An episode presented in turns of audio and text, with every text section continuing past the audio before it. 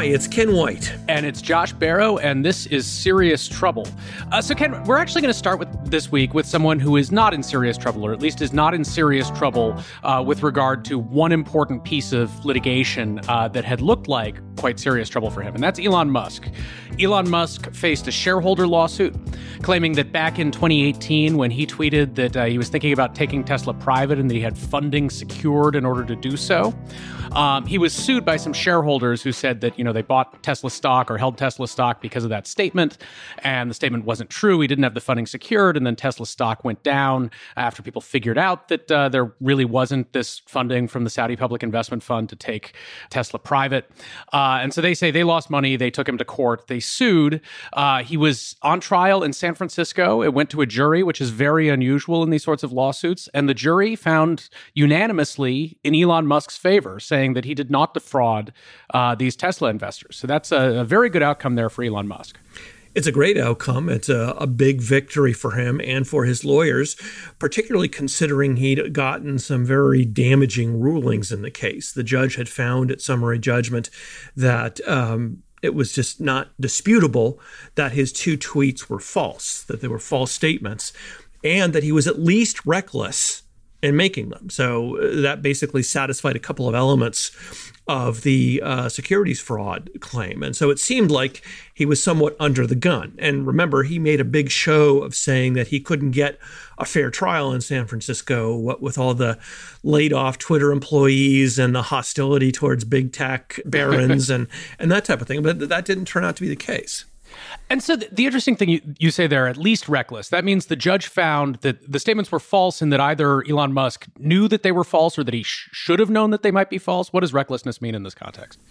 In this context, it, it means should have known they were false, didn't take adequate measures to identify their truth. This is not the same standard as actual malice recklessness in the defamation context. Uh, of course, we lawyers love to use terms differently in different contexts. Uh, so this is a little easier standard for recklessness. But what happened here was that uh, you know his lawyers were able to turn it around largely by making the uh, very popular defense that we've talked about for so many years in so many contexts look, this is just the way he is. uh, so his, his lawyers were able to, I think, convey very effectively that he's, you know, a big personality. He says big things. People aren't likely to take them at face value literally. And uh, therefore, that's not what happened here. And and so I guess the, the question that was left for the jury in this trial, with the judge having already decided the statements were false, is that the jury basically had to they had to rule about materiality and reliance. Materiality means were these statements important? Were they the sort of thing that a reasonable investor should have thought affects the value of Tesla and the value of Tesla's stock? And then reliance is basically did the plaintiffs in fact rely on these statements? Did they invest based on them and did they incur some sort of financial loss uh, as a result of that? This is the like the fraud on the market theory. Exactly. Interestingly, we don't we don't really know for sure why the jury went the way uh, they did. Some jurors talked to the plaintiff's attorney afterwards and made some suggestions, but you have to understand jury statements after a verdict the way you understand your teenager statements about why they're home two hours past curfew. You have to you have to consume it with a little bit of skepticism. The jurors suggested that they believed Musk's story that he actually believed this stuff about how he had Saudi investors all lined up. And that they didn't think that the plaintiffs uh, had proved that these are the statements that cause fluctuations in the share price. So it sounds as if they may have, if this is truthful, to some extent disregarded the judge's finding that uh, the statements were false and at least reckless, which is something that juries do. Okay, they don't necessarily color inside the lines that you give them in in the jury instructions and they will take the case kind of in the direction they want to so a lot of people were saying that it seemed as if Elon Musk's lawyers were during trial kind of directly challenging the judge's findings, really saying that this was in Musk's mind true. Uh, that he had this funding lined up, and it, it, seems as if that may have paid off. And to and to give a little bit of the factual background there, while there was not like a letter of intent from the Saudi Public Investment Fund, Elon Musk had had some discussions with them about taking Tesla private, and they they did appear to have some interest uh, in that concept of doing so. There's also this sort of this, this interesting fact of the matter that I that shouldn't really matter for this case, but I think does matter for the way people perceive this incident. Is that back in 2018, four hundred and twenty dollars a share looked like an aggressive price for Tesla. It was a ton of capital you needed to raise. It looked like this sort of fanciful claim to say, you know, well, I know I can take Tesla private based on the fact that I, I had some coffees with people from the Saudi investment fund, and they seemed to think that this seemed like it might be a good idea. In the intervening years, the value of Tesla has gone up so much on the market, even after the recent difficulty that Tesla has had with its share price in 2022. Tesla's value is so much higher than it was at the time of this incident that if you had taken Tesla private at 420 a share, you would have made a ton of money if you had then eventually taken Tesla public again, you would have been able to sell it back for way more than 400 a share. You have to remember if you if you go look up the Tesla share price, there's been a stock split, so you can't directly compare today's share price to the price then, but the market cap is multiples of what it was back then. So I think that first of all, that makes it difficult to convince people that Elon Musk defrauded people by getting them to invest in his company because the company is worth more than it was at the time that he was doing that. But it also changes the perception of whether it was ridiculous to think that you could probably take the company private based on some conversations like that. In retrospect, it looks like, yeah, the Saudis should have taken that deal.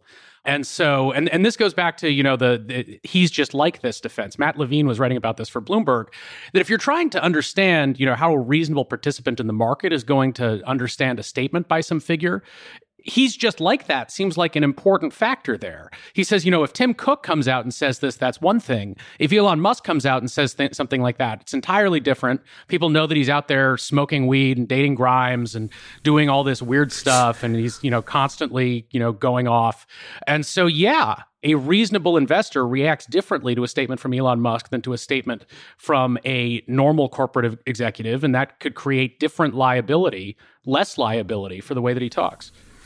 I think that's true. And I, th- I, think you also kind of get there to something that's about the way juries work. We lawyers spend some of our time imagining that jurors carefully read all the jury instructions and carefully follow the path we've laid out for them and make their decisions based on the actual laws we give it to them. But the truth is, I think it's pretty clear that juries often rule in just sort of a gestalt way. They get an impression of a case, they they decide on a story, and then they find a way to get to the outcome they want. And this was one where I think um, Elon Musk's attorneys very effectively told a story that appealed to the jury more. Um, and appealed to them more because, as you said, the, the stock continued to go up.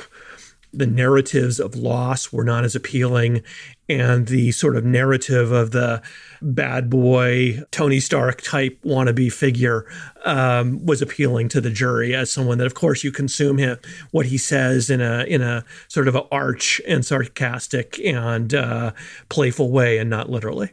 So that's sort of interesting in terms of Elon Musk wanted this trial moved to Texas because he thought this jury would be so biased against him in San Francisco, and not only did he win, but you're sort of suggesting that the the jury bent the rules in his favor if you believe their statements to the plaintiff's attorney afterward that they seem to have rejected a, uh, a, a, ruling that the judge made about whether Elon Musk's statements were, were reckless. Is it that Musk was wrong about the, the attitudes of the San Francisco jury pool and that they were less interested in national politics questions and whether Elon Musk is a right wing figure and more interested in the idea that he's a tech entrepreneur who actually built something while the plaintiffs here are just people who sit at home and trade stocks on their computer screens? Or is it that juries are pretty good at setting aside their ideological preconceptions and going in with an open mind about the specific dispute rather than about, you know, general sets of feelings they might have about Elon Musk? Who the hell knows, Josh? I mean, seriously though, I, I, I don't think it's the same for all jurors. Let me just say, I have talked to jurors after many trials and I have never been not at least a little bit appalled at the thought process I hear about how they got where they got, whether I won or whether I lost. So right. the entire trial system is based on this premise that they carefully listen to the jury instructions, that they're capable of understanding the jury instructions, particularly in complex cases, and that they follow them. And I, am just not sure that's true. So I think it's probably a mixture of all of those factors good and bad, flattering and unflattering.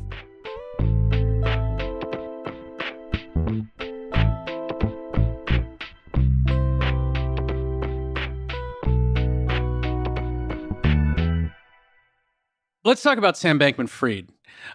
A couple of things. One, there's a there's a big piece in the New York Times about the status of the investigation into Sam Bankman Fried and FTX, and even extending to some other crypto companies uh, like uh, Celsius that have had their own financial difficulties that are somewhat related to what happened at FTX and that are facing at least civil investigations, if not criminal investigations. Basically, the thrust of the New York Times story is there are so many people that prosecutors are interested in and talking to, and that in addition to talking to lots of former executives from FTX, they seem to be asking questions related to what could be wrongdoing by Sam Bankman Fried's brother and his father. The suggestion in the New York Times story being that both of them benefited from the use of resources that may have been misappropriated from FTX, a uh, townhouse in Washington, D.C. that the company bought that uh, Gabe Bankman Fried, Sam's brother, ran a charity out of. There's a villa in uh, the Bahamas where Bankman Fried's parents were living, and uh, Sam Bankman Fried also gave his parents $10 million last year. So the thrust of this story seems to be like if you're SBF, you should be really, really scared. The number of people who might be turned against you is large. If you don't plead, then maybe the state's going to go after your relatives. So that's this seems like a helpful narrative for the government, which is not to say that it's a false narrative. It sounds completely plausible. I'm interested in how it ended up in the paper with like some of the some of the facts in the story. They say at least 11 people related to the investigation told the New York Times. Now you have a lot of people who may be familiar with aspects of the investigation who are under no confidentiality obligation, people who are interviewed as witnesses or who are possible targets of the investigation. But do you have a sense here when you look at this story of how it came to be in the paper, who's trying to get what message out there and why? No, uh, and it's perfectly possible that these are themselves witnesses, subjects, or targets of the investigation, or they're lawyers who are uh, often a source of this type of leak. Could be people within the well, government. Well, that's not even really technically a leak. They, well, you that's know, true. They know the information. They're telling it to a reporter. They have no confidentiality obligation. Fair enough, but it doesn't. To me, I mean, the government a lot of the time when it leaks, it's leaking in order to hurt the defendant to um, pressure them. And this is just too scattershot, really, to seem like an effective pressuring of Sam Bankman Fried. And I don't know that he's susceptible to this type of pressure given his mindset anyway. so, honestly, when he, his two top lieutenants are already cooperating, and when he's already, in effect, confessed multiple times, sooner or later you get diminishing returns and pressuring him with, oh, there are more people out there who may cooperate. You know, you can't convict him twice of the same thing. So I don't think that's what's going to pressure him. I also don't know if he's the sort of person who seems like he would be moved by the fact that other people could wind up in harm's way because of him. Uh, again, he seems too much like a man child to care about that to me. Uh, so, uh, my sense is it's more likely to be the many people in the mix who are being contacted by the government who are releasing this information. What does this sort of situation mean for you if you were like a mid upper level employee at FTX? You're someone who reported to the CFO. You might have important information about some aspect of FTX's business operations, but probably not as much information as your boss had. You might have done something illegal. Maybe you're not even sure whether or not you did something illegal. Is there a rush for the doors for one thing there? Like, I assume eventually the government has enough cooperating witnesses from inside FTX, and the amount of additional information it gets from another mid level person isn't that great. But if you're that person, I assume you're at least somewhat concerned about being indicted. Does this sort of story in the paper, does that give you added motivation that, you know, maybe you should go in and talk to the feds? I think it does. Um, we talked before about what are the limits on who get prosecuted in this type of situation. And if you remember, what I said was that just practically speaking, in terms of resource allocation and time, they're not going to go after every single person at FTX who might have criminal liability uh, or everyone who got a fraudulent transfer or anything like that. They're going to decide, you know, we're going to go after, uh, let's say, 10 people or whatever it is. And so if, if you're one of these FTX people, your goal is not to be one of those 10 people. And yes, so even if your cooperation is not going to move the ball a lot once they already have much higher level cooperators, you can have an incentive to basically go in and establish yourself as one of the relative good guys, one of the low priority targets, and therefore someone that they're not going to go after. Uh, this is particularly true because you know that uh, the cooperators who are already in are going to be laying out everyone who had any knowledge of, of the situation. So, yeah, there's an incentive there. The, the trick is, of course, that there's no money to pay for your attorneys. You know, normally there might be indemnification by the company, but the company's in bankruptcy and it's not going to be paying money to anyone's attorney. So you got to find a lot of money to hire an attorney who knows what they're doing to navigate this. And how do you find that attorney? I mean, one another interesting thing in the in the Times story is that there are certain law firms that are representing multiple relevant people uh, in this investigation. Firms like Covington and Burling there are only so many really top law firms that do white collar defense, right? I mean, I assume at some point, isn't it that you want some firm, but then there's somebody else who's caught up in that investigation who's already represented there? Do you you have some sort of conflict waivers or something? Well, there's only so many big firms that do elite white collar defense, but a lot of these people are not going to be able to afford those big firms anyway. They are ruinously expensive. Um, there are a fair number of solo or small firm practitioners who do white collar defense, and many of them are competent, and it's a trick to find them. Uh, you're right that some firms are representing multiple people, and that's normal and appropriate when you're talking about pools of people who are witnesses.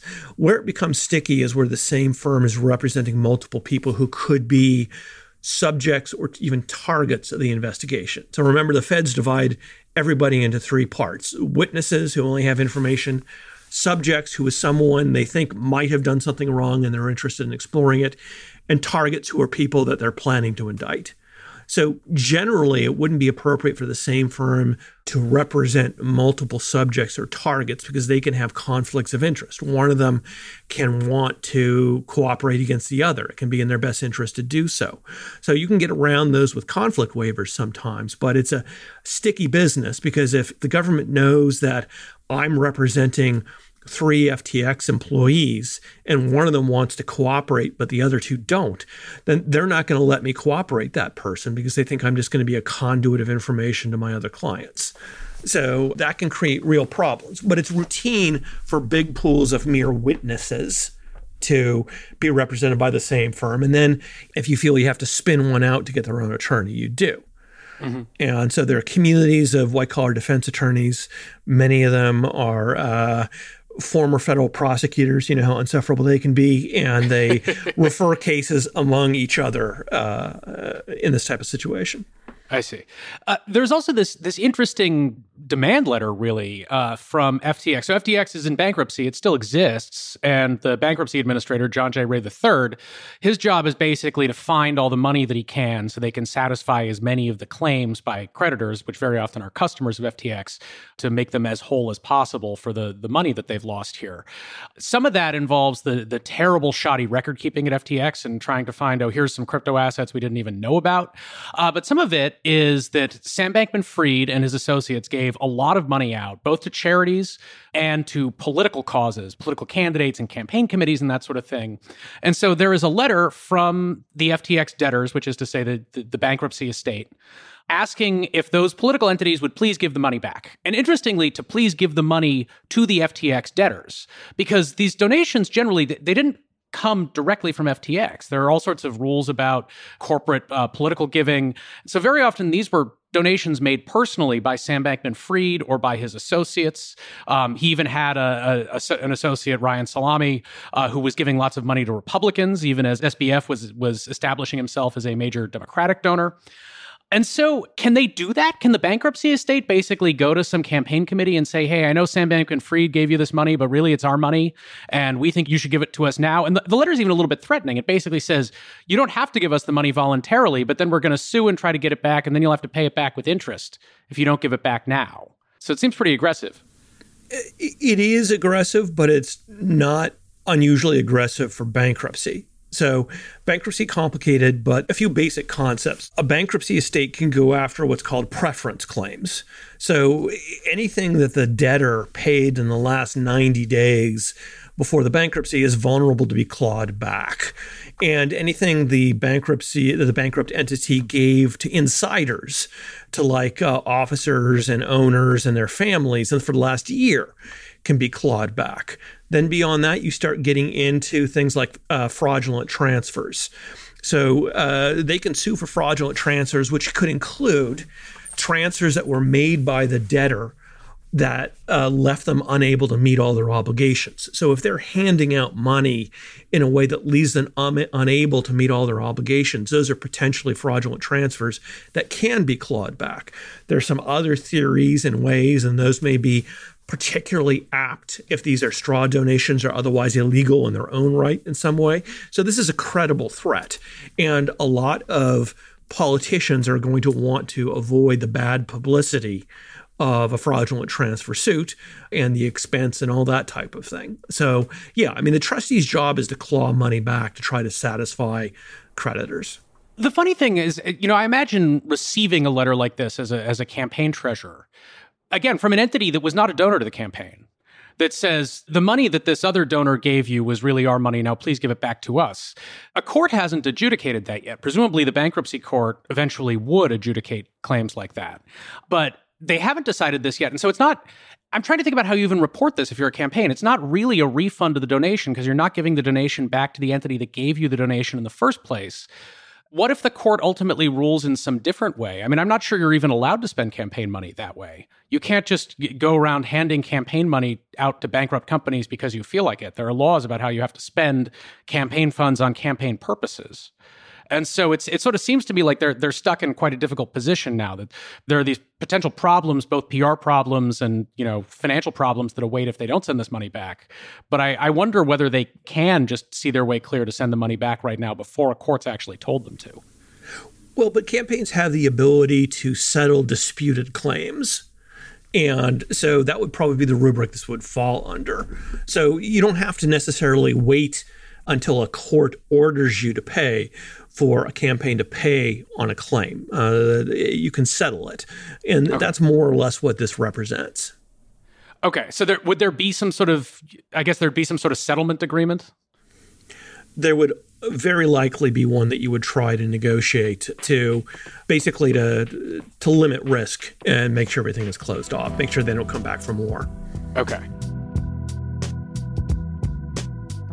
That's the end of this week's free episode of Serious Trouble. We have much more that's just for paying subscribers, about another 25 minutes of conversation, about some more cases that involve more serious trouble for more people. We talk about John Eastman, uh, the uh, attorney who came up with uh, the cockamamie theory about how Mike Pence could steal the 2020 election for Donald Trump if he wanted to. The California bar is looking to disbar him over that, and an action that is unusually political in terms of the wrongdoing that Eastman being accused of. Much of it amounts to basically that he had a terrible and crazy legal theory, which is not usually what you disbar someone for. I talked with Ken about that and how the California State Bar uh, seems to feel a need to create a tougher image because of the way they appear to have dropped the ball with some other attorneys engaged in misconduct in California. You may have heard about Tom Girardi, husband of Real Housewife of uh, Beverly Hills, Erika Jayne, who is accused of stealing money from clients in a uh, pretty Michael Avenatti esque scenario. Avenatti himself, of course, uh, did not end up in trouble with the California bar until he ended up in trouble with federal prosecutors. So we talk about that situation on attorney discipline. Uh, we talk about Mark Pomerantz, who was the uh, special uh, lawyer brought in by the Manhattan DA's office as they were trying to look into a pretty sweeping criminal prosecution for Donald Trump. They ended up bringing that prosecution. Mark Pomerantz was very upset. And now he has a book all about that investigation and what the DA should have done, which seems really odd, right? Like, you know, the former government attorney getting annoyed and then going and describing the investigation to the public. And uh, as Ken describes, that that really is improper and unusual. Uh, and there are certain things that Mark Pomerantz should be worried about in terms of what trouble he's going to get into for spilling all of that in public. And then finally, we talk about George Santos. Uh, George Santos, the gift that keeps on giving. Uh, the New York congressman, uh, Politico reports he's being investigated by the FBI for possibly stealing from a dog. Uh, that he had a GoFundMe that raised three thousand dollars that was supposed to be for a surgery for a veteran service dog who badly needed it. The allegation is that Santos then kept the money for himself. It's not it's not a ton of money as federal prosecutions go, but as Ken and I discuss, prosecutors like fact patterns that will make people really mad, and nobody likes it when you steal from a dog. Uh, so anyway, uh, if you want to hear about all of that, go to serioustrouble.show, and for six dollars a month or sixty dollars a year, you can become a paying subscriber. You'll get every full episode, over forty episodes a year. And you'll also get to participate in our active and lively comment threads at serioustrouble.show. So again, if you want to hear all of that, if you want to hear future week's episodes, please go to serioustrouble.show and sign up. Uh, and if not, in any case, uh, we will be talking with you soon. Thank you.